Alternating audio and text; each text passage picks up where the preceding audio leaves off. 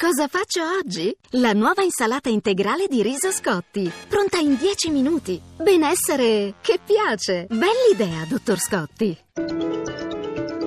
Radio 1 News Economy. Ben trovati all'ascolto da Amalia Carosi. Prosegue sulle ali dell'ottimismo la seduta delle borse europee che, anche grazie all'ipotesi che un rialzo dei tassi USA non sia imminente, crescono tutte con convinzione. Ci aggiorna da Milano Marzio Quaglieno. Dopo i rialzi in Asia corrono le borse europee, dopo il discorso di ieri di Janet Yellen, il presidente della Federal Reserve ha confermato la tenuta della crescita statunitense nonostante gli ultimi insoddisfacenti dati sul lavoro di venerdì scorso. Tuttavia, ancora per il mese di giugno i tassi dovrebbero rimanere invariati e un aiuto alle borse arriva anche dalla produzione industriale cresciuta in Germania oltre le attese e dalla revisione al rialzo del prodotto interno lordo in Europa nel primo trimestre 2016. Così mentre Londra sale appena dello 0,74% per i timori legati alla Brexit, Parigi e Francoforte viaggiano attorno al punto e mezzo percentuale. Milano va ancora meglio con l'indice Fuzimil che in questo momento segna proprio più 2% tondo. Sul listino di Piazza Fari brillano le banche con Popolare di Milano, Popolare Emilia Romagna, Banco Popolare Montepaschi in rialzo tra il 5 e il 6%.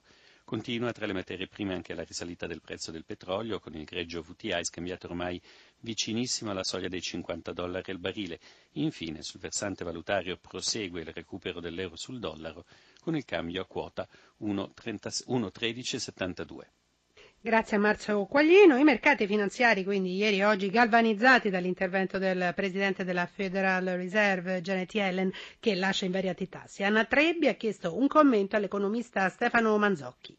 Mercati hanno colto un certo ottimismo rispetto alle condizioni economiche che sembravano invece meno positive dopo il dato sul mercato del lavoro. Yellen ha parlato ad esempio di una crescita salariale che naturalmente è sintomo di aumento della domanda, di consumi eccetera, però sul tasso di cambio vediamo che i mercati non si aspettano per il 15 giugno quando si riunirà il board della Fed un aumento immediato, quindi probabilmente Yellen ha voluto rassicurare che il quadro è comunque ancora positivo ma che le incertezze ci sono e quindi probabilmente ci sarà ancora maggior gradualità. Ma sul fronte dei cambi la mossa della Fed, quella di prendere tempo e rimanere cauta, ha ripercussioni che possono essere negative per l'euro? Gli Stati Uniti avevano accusato l'apprezzamento del dollaro sul fronte delle loro esportazioni, questo si è andato rilassando quest'anno e quindi naturalmente quella è una variabile che anche se non viene dichiarato gli Stati Uniti considerano. C'è poi da dire che non va mai dimenticato che il debito pubblico privato statunitense è enorme, è più alto di quello dell'Eurozona nel suo complesso, per cui gli aumenti dei tassi vanno guardati con un occhio alla politica fiscale, all'aumento dei costi del finanziamento del debito e all'indebitamento del settore privato.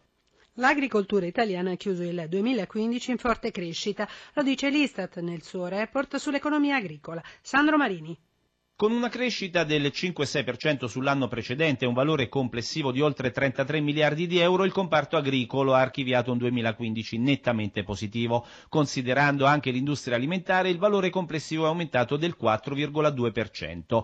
Del buon andamento del 2015 ha beneficiato anche l'occupazione, salita del 2,2%. I settori che sono andati meglio sono le coltivazioni legnose come gli uliveti e i frutteti. Il commento di Lorenzo Bazzana, responsabile economico di Coldiretti. La valutazione dei dati è sicuramente positiva dal punto di vista della produzione e dal fatto che sia comunque aumentato il valore aggiunto. Eh, cresce l'interesse per il prodotto made in Italy, quindi cresce l'agricoltura e cresce l'agroalimentare. Quello che assolutamente si deve riuscire a recuperare è la redditività delle imprese agricole perché questa flessione dei prezzi a fronte di un aumento dei volumi non è sicuramente positiva per le singole imprese. Cosa si può fare per rendere redditive maggiormente le imprese? Bisogna che riusciamo comunque a creare quei rapporti di filiera che facciano sì che venga remunerato in maniera più adeguata lo sforzo che fanno le imprese agricole nel produrre qualità. Ad oggi abbiamo remunerazioni assolutamente insufficienti in settori come ad esempio quello del latte, quello della zootecnia in genere e quello dell'ortofrutta, quindi è importante che riusciamo a creare un rapporto programmato con il resto della filiera perché queste attività vengono remunerate in una maniera migliore.